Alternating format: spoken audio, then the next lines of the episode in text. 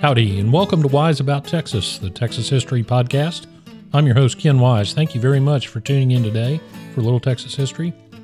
I'm recording and releasing this show in January 2022. That means we're coming into the high holy days of Texas history. This year I'm going to do some Alamo stuff, so get ready. Uh, that's coming up. Be sure and look for Texas independence celebrations around your area. And if you can't find one, put one on yourself. Texas is definitely worth celebrating. Well, as I've said many times on this show, when you are studying Texas history, some of the most interesting characters are women, which for those of us who live here in Texas is no surprise. We're also in rodeo season. Uh, the Fort Worth Stock Show is going on as I record this episode. San Antonio's coming up, and then the biggest of them all, the Houston Livestock Show and Rodeo, is coming up. So we're going to combine stock show season and Texas women and talk about a lady who became an early Texas cattle baron, or baroness, I should say, and uh, also a bank president. So let's go back to the 1850s and get wise about Texas. We've touched on this um, before. In the middle 1800s, starting in 1843, there were massive amounts of German immigration that occurred in Texas. Now, several German travelers had written about trips to Texas and published those writings in their native Germany, and conditions in Germany at this time made immigration desirable. And so those two things combined to lead thousands of Germans to head for Texas. And organizing all of this was the Society for the Protection of German Immigrants in Texas. And the German word for that society was named the Adelsverein. And that organization uh, started this immigration push by buying some land near Industry, Texas. It also bought a land grant called the Fisher Miller Grant, and that grant covered an area that's now encompassed by uh, several counties Llano, Kimble, Mason, San Saba, McCulloch County, Menard, and Concho counties, I think, were partly in there also. Uh, this is north and west of Fredericksburg, if that helps orient you. And as immigrants landed at both Galveston and Indianola, they would make their way toward those areas. Now, they didn't all make it there. Um, some of them found the springs and, and short rivers of central Texas a perfect place to stop. So they stopped and started a community named after Prince Solms of Braunfels, and they called it New Braunfels. Um, and everybody, uh, the Texans listening to this, know it's not New Braunfels, it's New Braunfels. So others, uh, others went on toward the Fisher Miller grant, but there was a spot where uh, one of the leaders wanted to build a way station, kind of a place to water the cattle and horses. And there was a, a two creeks that came together near the Pedernales River, and that was a good place to do it. Well, a town sprang up, and they named that town after Prince Frederick of Prussia, called it Fredericksburg. But others uh, moved on north of there to the Fisher Miller Grant. Well, one of those early German immigrants was a man named from the Westphalia area of Germany named Louis Martin. Louis Martin was born in 1830, and he took the he was on one of the first or maybe the first boat. I think it was the first boat of Adelsverein immigrants to America. He landed in Galveston in 1844. He settled originally in New Braunfels, but then moved on to Fredericksburg in 1847. He was the first sheriff of Gillespie County in 1848. He was also the district clerk for Gillespie County. He married, and it is believed his own oldest child was the first white child to be born in Fredericksburg. He was a rancher, a freighter, he had uh, a business selling supplies and feed to the settlers. He also got into real estate and, and prospered. He later moved into Mason County and settled in an area called Hedwig's Hill. Now, Hedwig's Hill is one of the oldest communities in Mason County. Now, it's no longer a town, but it was located just north of the Llano River on present day Highway 87 between Fredericksburg and Mason. Now, it turns out Louis Martin's mother was named Hedwig, and he named one of his daughters Hedwig. So we think the community was named for him. Hedwig's Hill had one of the first post offices in Mason County, and Louis Martin, of course, was the postmaster. His son Charles succeeded him eventually as postmaster. Um, the post office is no longer there, it closed in the early 1900s. Now, we also need to talk about the Mebus family from near Cologne, Germany, on the Rhine River. Now, I'm sure it may be not pronounced Mebus or Mabus, but I'm going to pronounce it that way. In 1843, Alvin and Henrietta Mebus had their first child, a daughter named Anna. Alvin is the Americanized version of the German name Alville. Times were different, difficult in Germany, and uh, Alvin's business failed in 1858.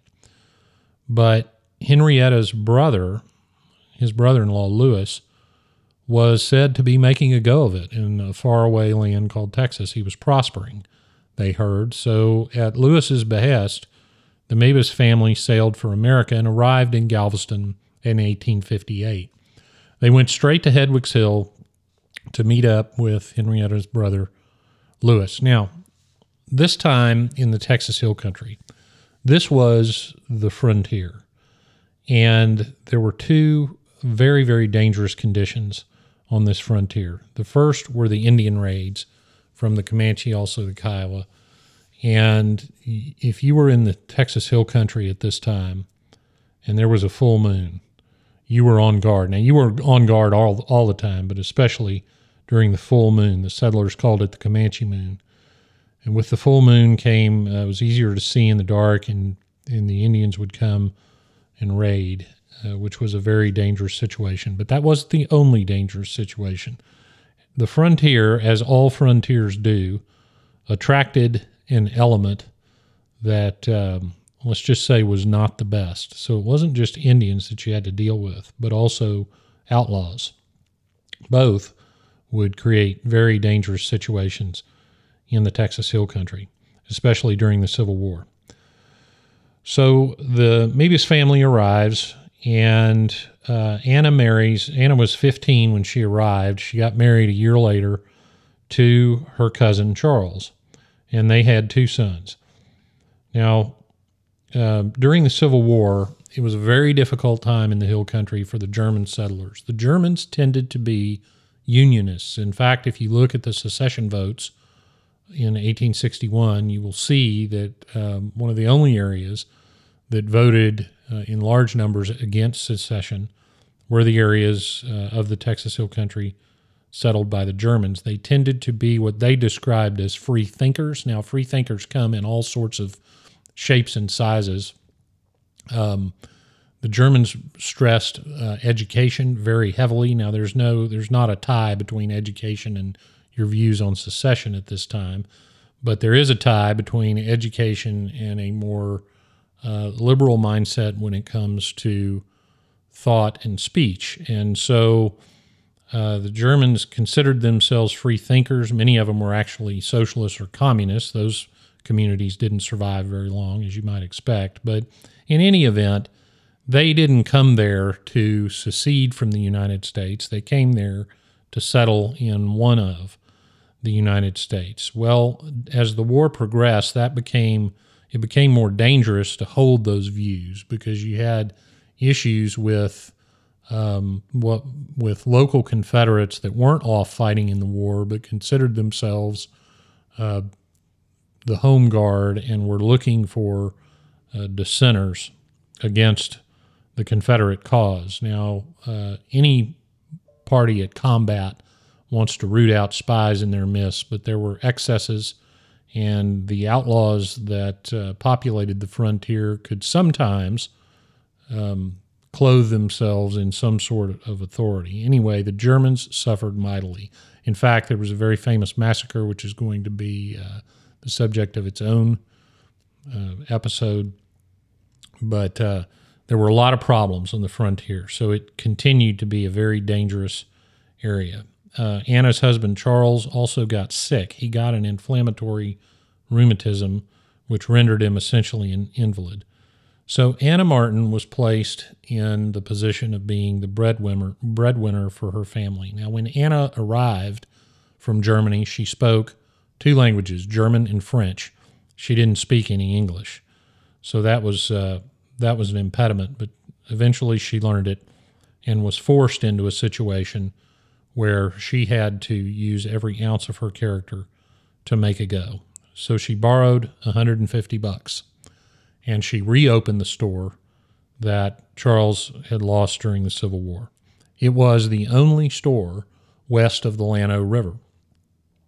The mail route in the area ran by the store. That mail route was the San Antonio El Paso mail route, which was actually an early transcontinental mail route.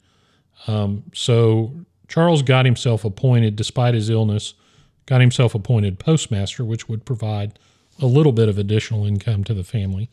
And Anna uh, wisely turned the store into a stage stop for the mail delivery. She stocked some goods for the travelers. She boarded boarded horses for the stage lines. She would do some sewing.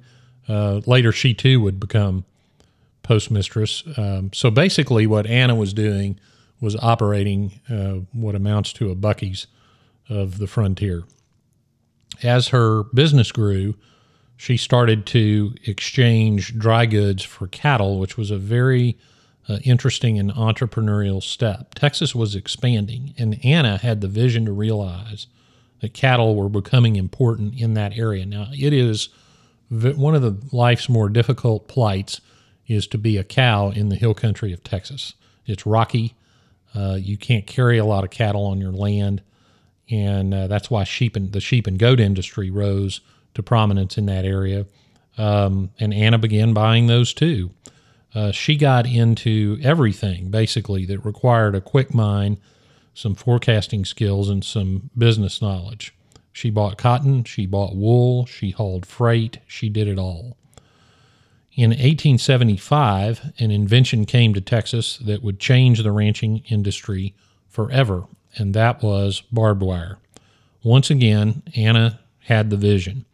She sold the first barbed wire in Mason County and probably ended up selling more barbed wire in West Texas than anyone else. She had uh, vision, as I mentioned, and the right amount of tolerance for risk. She was a real entrepreneur. Now, all of these enterprises required land, and of course, Anna was good at that too.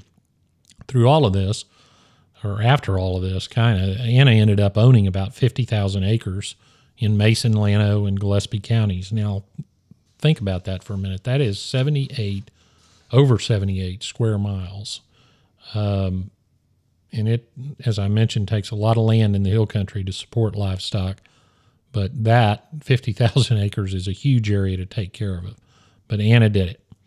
There wasn't a livestock deal done in that entire area without Miss Martin being consulted or asked for advice or being involved in it.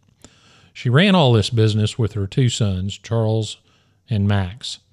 And doing all these livestock deals, Anna essentially was a de facto banker, uh, the way these deals were structured. And in 1897, she decided to sell the store and in 1901 or by 1901 decided to start an actual bank. She got three partners from the area and started the Commercial Bank. That was the name of it, the Commercial Bank. Anna was the president. Now, this is 1901. Now, I can't say uh, that Anna Martin was the first bank female bank president in the United States because there were some others around that time, maybe a bit earlier, but I bet she was the first one in Texas. And if you know of another one, uh, in 1901, please let me know. A couple of years later, uh, Anna bought out the only compet- competing bank in Mason, and she remained president of the commercial bank until her death in 1925. Now, I went back and looked at the census, and Anna lists her occupation in the 1920 census, which was the last one taken while she was alive. She lists uh, none as an occupation, but she owned the bank, so she's the boss no matter what any actual title might have been. And that bank was actually owned by the Martin family until 1950, 1958. Um, but you know what? The commercial bank is still operating in Mason and it's still local. So Anna Martin was a true pioneer. She did a lot of things uh, for the first time in the area, for the first time by a woman in the area, for the first time by a woman in the state, and they lasted. Uh, the land up there is still owned by many Martin descendants, and Anna Martin created a tremendous legacy in Mason County. She started with nothing off a boat from a faraway land, didn't even speak the language, faced down Indians and outlaws, and did it all the best it could be done. Here's a quote from Anna Martin, which I'll leave you with. Quote, I heard men say she's only a woman, but I showed them what a woman can do. Close quote. So here's to Anna Martin, a great Texas woman. Well, now we come to the part of the show called Getting There, where I tell you how to go see a couple of the places I mentioned in the episode. Uh, very interesting place to go is the Ranching Heritage Center at Texas Tech University in Lubbock. Now, why am I mentioning that? Well, Louis Martin's home at Hedwig's Hill was one of the last probably the last remaining structure at Hedwig's Hill after the town uh, went away. That building was moved to the Ranching Heritage Center, so you can go see the Louis Martin home uh, at the Ranching Heritage Center in Lubbock. And if you want more information on that, their website is ranchingheritage.org. Fascinating place, great organization preserving the ranching heritage of Texas. Anna Martin was buried in the family cemetery near Hedwig's Hill in the Martin Cemetery. I believe, now I have not been there, um, but I believe from what I can tell, it's probably on private land. Um, but Hedwig's Hill, if you're on Highway 87, just as you cross uh, the Llano River, uh, Hedwig's Hill, that you're in the Hedwig's Hill area, and uh, on the right side of the highway, not too far off the highway, and not too far north of the river. Um, is where Anna Martin's buried. If you go to Mason, Texas, you'll see the commercial bank, which was Anna's bank. Uh, there are Martins all over Mason, so tell them hello. The Mason County Historical Society has two museums a museum, one called the Museum on the Square, which is on the Courthouse Square, and the Mason County Museum, which is at 210 Bryan Street in Mason. There was an Anna Martin exhibit. I don't know if it's still there. Give them a call. Uh, she has a diary that was on display. Um, it is uh, always a good time to drive around uh, the Texas Hill Country. So go up there and take a look. Just be very careful if it's a full moon. Well, that wraps it up for another episode of Wise About Texas. Uh, go like and share the Wise About Texas Facebook page if you get a minute. Follow us on Instagram and Twitter at Wise About Texas and leave a five star review on Apple Podcasts if you get a minute. That helps other people find the show. Thanks for listening. Go out and do something for Texas today. And until next time, God bless Texas, and we'll see you down the road.